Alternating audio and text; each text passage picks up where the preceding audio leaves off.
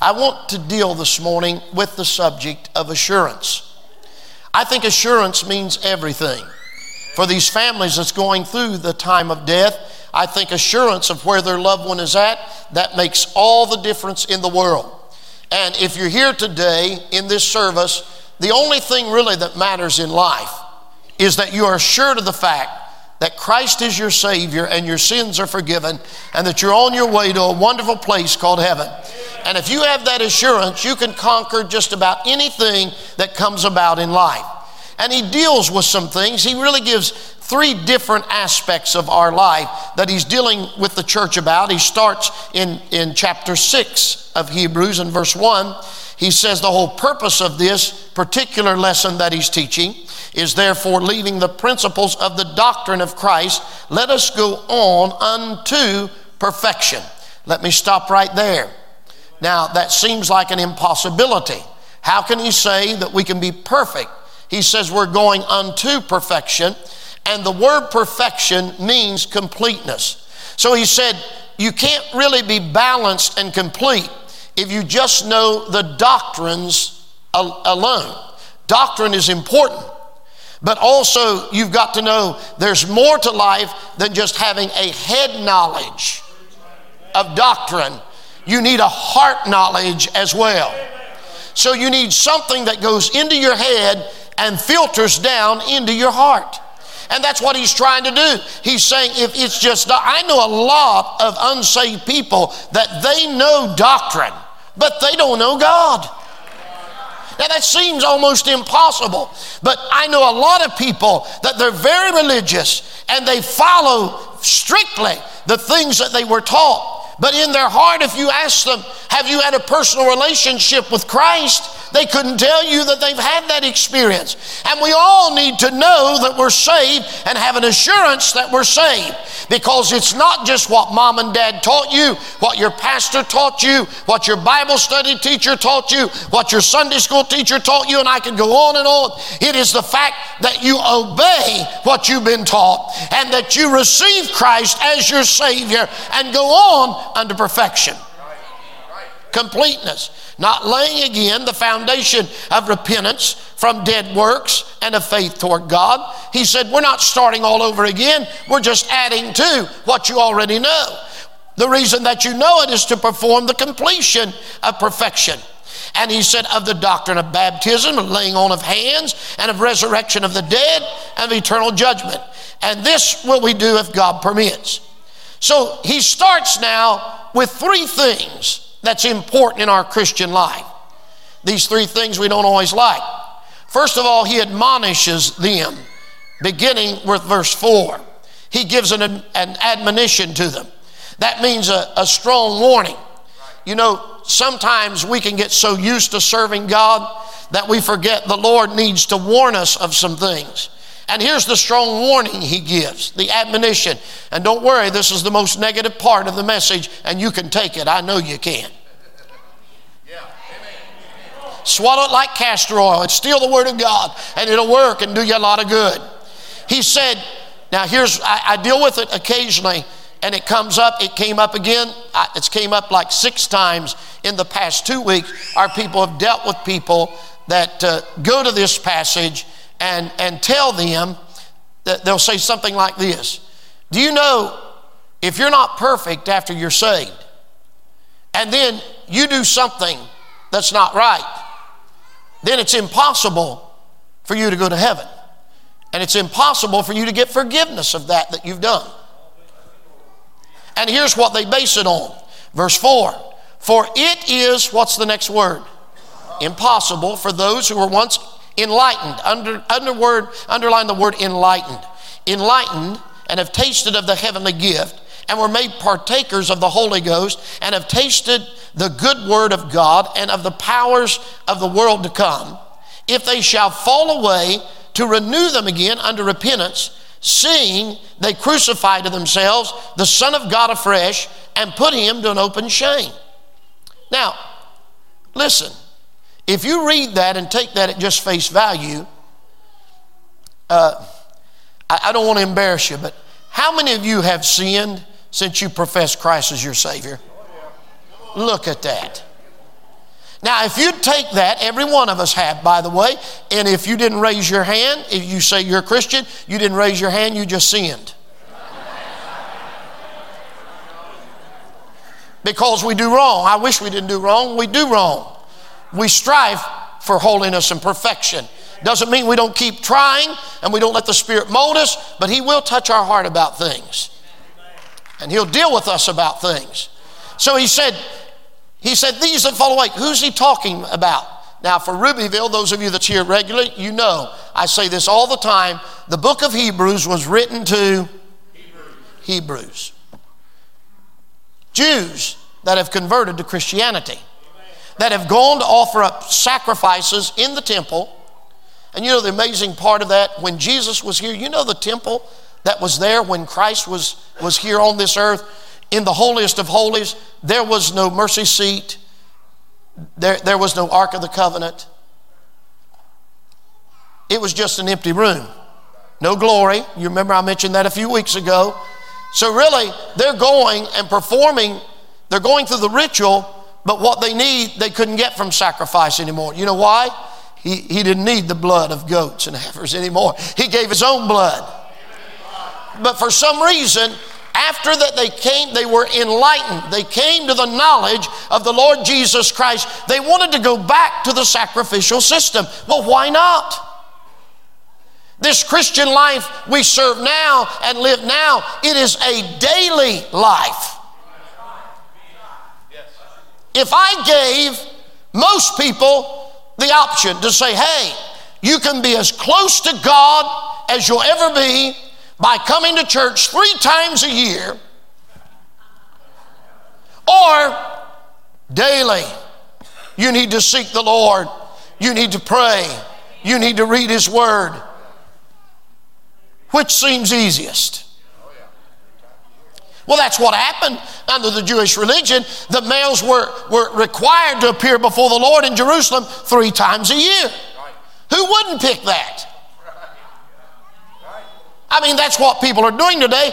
They're picking the religion that is most convenient for them. And Christianity sometimes, uh, it changes our plans because suddenly we have to put Him first.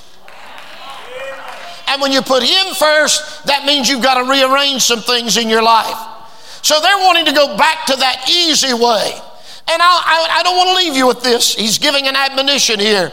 He's saying, you need to be aware of this. And, and I don't want to give you the wrong impression. Yes, it is a daily life. And yes, it is, it is a thing in our life that we know that our faith as we work for the Lord, our faith is not dead. If we don't do anything for God, our faith is dead. And we know that can be exhausting and that can be a chore. But I want to tell you, it's worth it. It's worth it. As near as I can tell now, I have driven, I have flown, I've traveled by, by bus, by train, I've been in ships and boats. And I've traveled over four and a half miles preaching the gospel. And I want to tell you, it's worth every mile of all of it. You may face some things, but it is always worth it to live for Jesus. You'll never regret a day that you live for the Lord. But he says, verse 8, but that which beareth thorns and briars is rejected and is nigh unto cursing, whose end is to be burned. He said, I want to admonish you something. You remember, it's not religion, it's salvation. There is a heaven and there is a hell. Someone said, I heard you say one time that you are saved from hell. And I said, I am. And they said, No, you're saved from your sin. And I said, And because I'm saved from my sin, the wages of sin is death. And I am saved from hell. Isn't it good to know today we don't have to go to hell? It's good to know that we don't have to worry about a lake of fire. We don't have to worry about eternal separation from God. There is a heaven. So he says, You need to take heed. And then he goes on in verse in verse 9, but beloved, we are persuaded better things of you and things that accompany salvation, though we thus speak. So, first, it sounds so negative. He admonishes them. But then, after a word of admonition, he gives them a word of affirmation. He affirms them. He says this Beloved, we are persuaded better things of you. He said, Now I know that you've done this, but I also know what's in you. And there's a lot, there's a lot of good in you that you can't see in you, especially when you do wrong.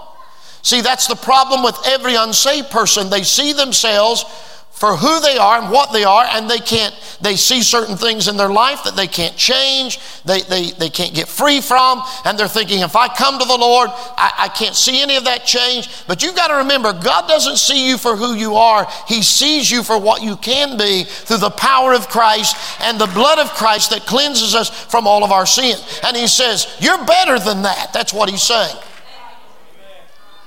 Now, if there's ever any one thing that bothers me.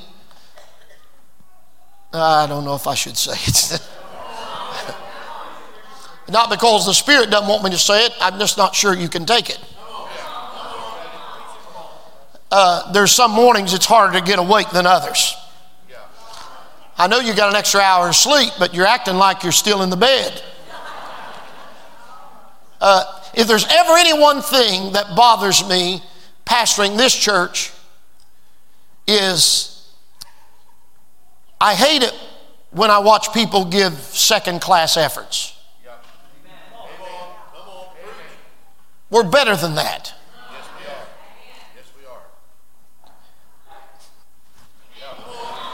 I mean, I don't like to hear preachers get up and just stumble around and say nothing and go on. You're better than that.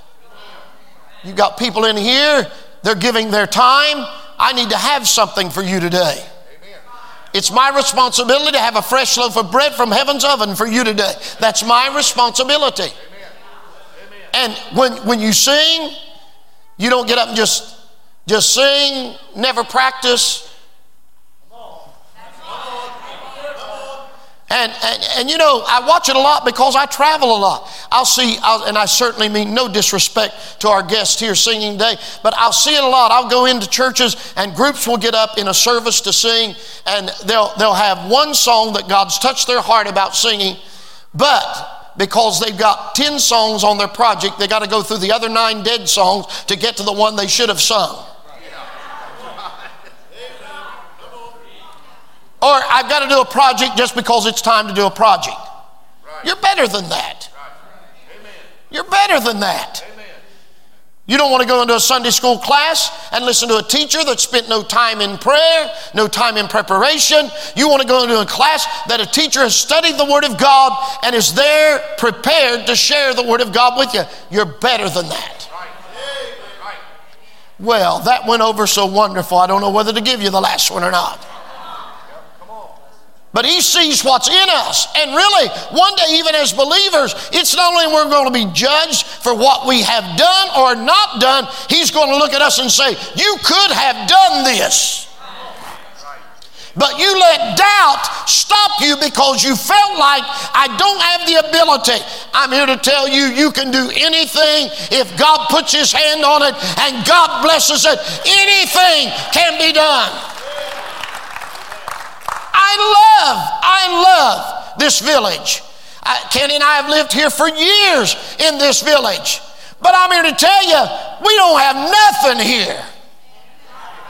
Not a gas station, not a grocery store, nothing. Not a red light, nothing.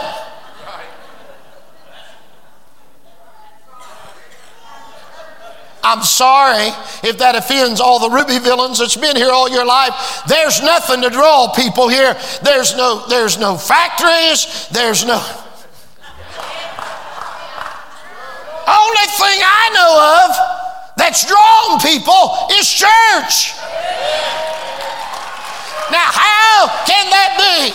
You go to a, uh, people drive through, and one fellow told me, he said, I drove by that. What is a church like that doing in a little podunk town? I said, it might be a little town, but it's got a great big God inside of it, and He can do anything, anything. And by the way, this is not meant for this sermon, it's meant for another one but we have not scratched the surface. Praise God. But can I give you one more? Good, because it's all about the whole message. Look in verse 11. And we desire that every one of you do show the same diligence to the, the next two words full assurance of hope unto the end. That you be not slothful but followers of them who through patience inherit the promises. Verse 12. I want you to do that. Well, really go back to verse 11. Underline full assurance. Verse 12, underline faith. Then underline the word patience. Then underline the word promises. He says, I want to give you full assurance. That's what the Lord wants. Full assurance. So, first, He gives them words of admonition. Then he gives them words of affirmation. So kind of he lets them down to build them up. And then he says, here's words of assurance. Three words of assurance you have. First is faith. Second is patience. And third, you inherit the promises. That's what it takes to have assurance. First, you have to have faith. Faith is what I call the trust element. You can do nothing without faith. God is a rewarder of them that diligently seek Him. And the Bible says that He's looking for our faith. And without faith, it is impossible to please God. All He wants us to do is trust Him. Trust Him when you don't see the answer. Trust Him when you don't see a way. Trust Him when you can't figure it out. Trust Him when it makes no sense. Just trust Him.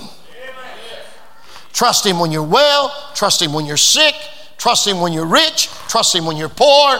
Trust Him when you have a good day. Trust Him when you have a bad day. Just trust Him. Faith.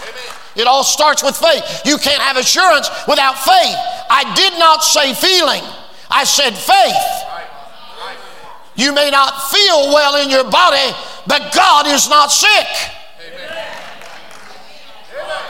You may have pain in your body, but God, He's touched by the feelings of our infirmity, but He doesn't have to worry about that. He has conquered that and trying to get us to a place where that we'll never deal with that again.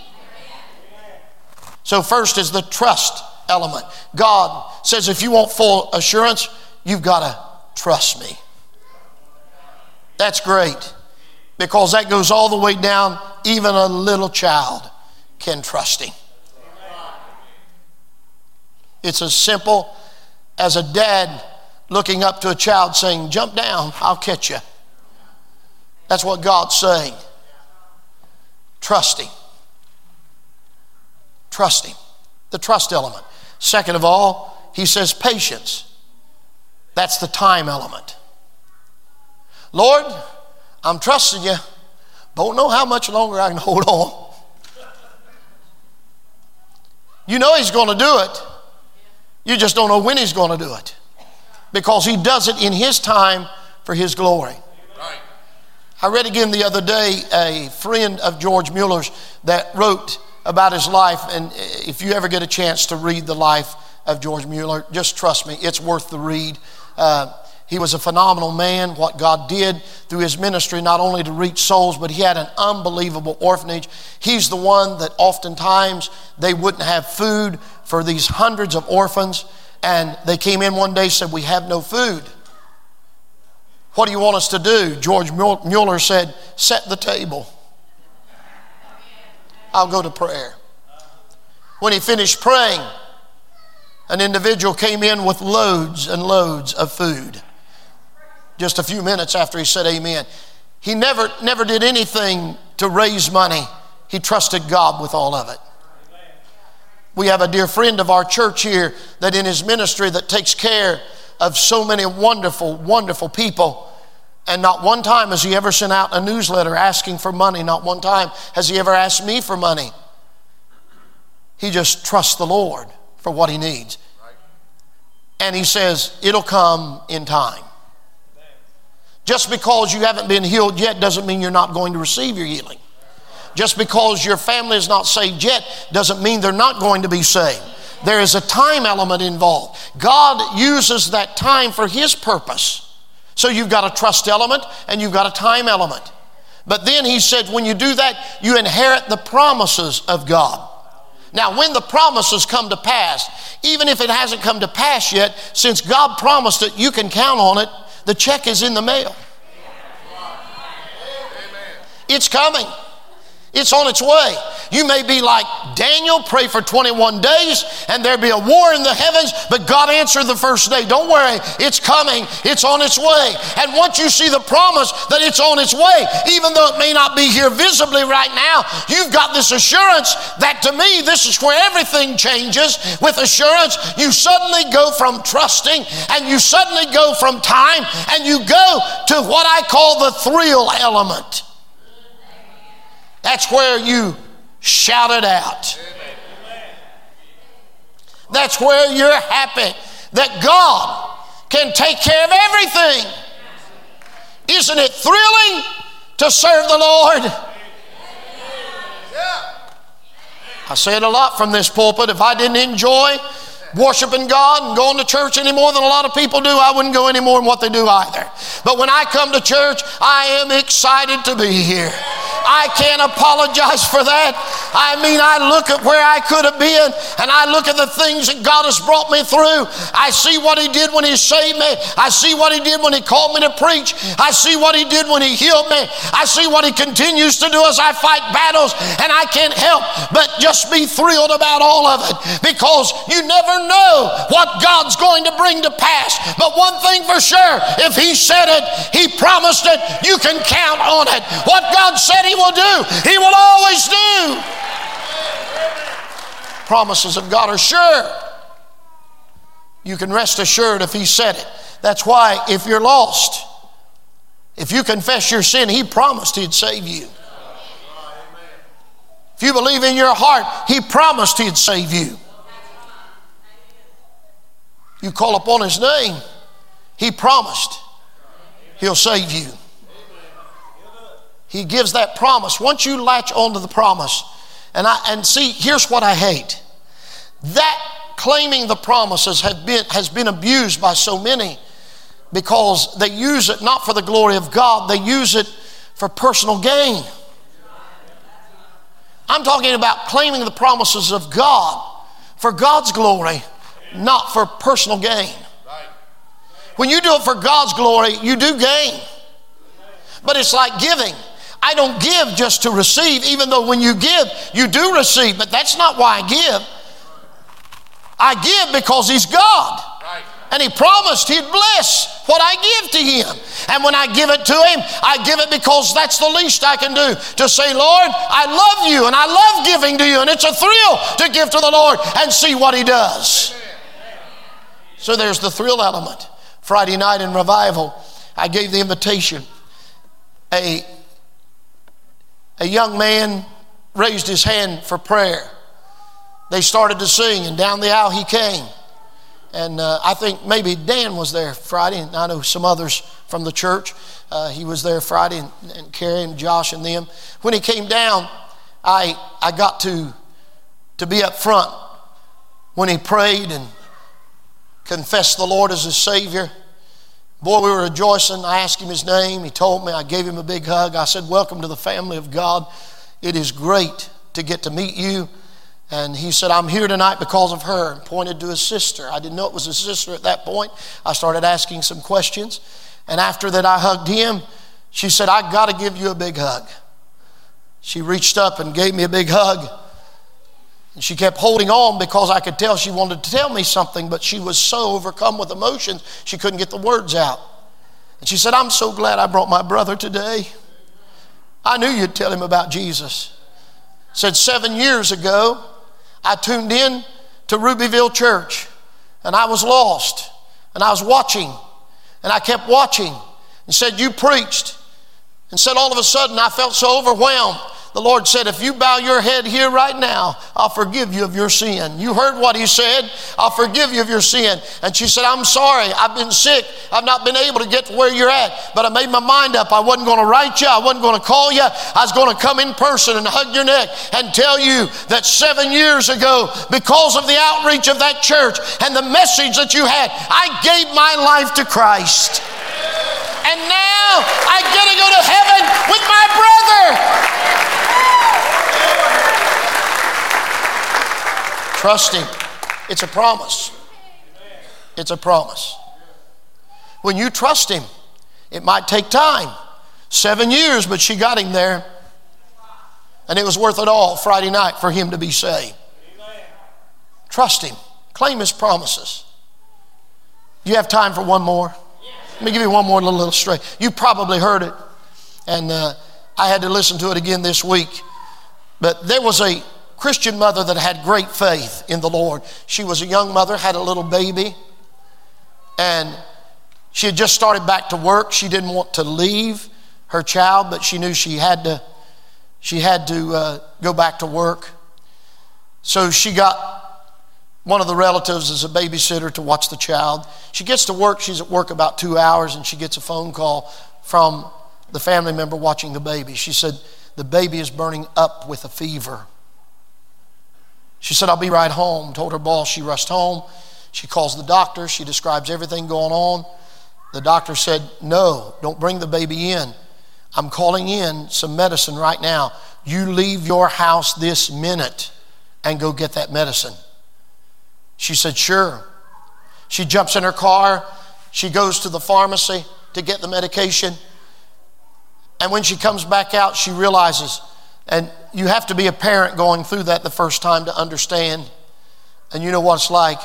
You do all kinds of crazy things that you normal routine is broken. And she realized, what have I done?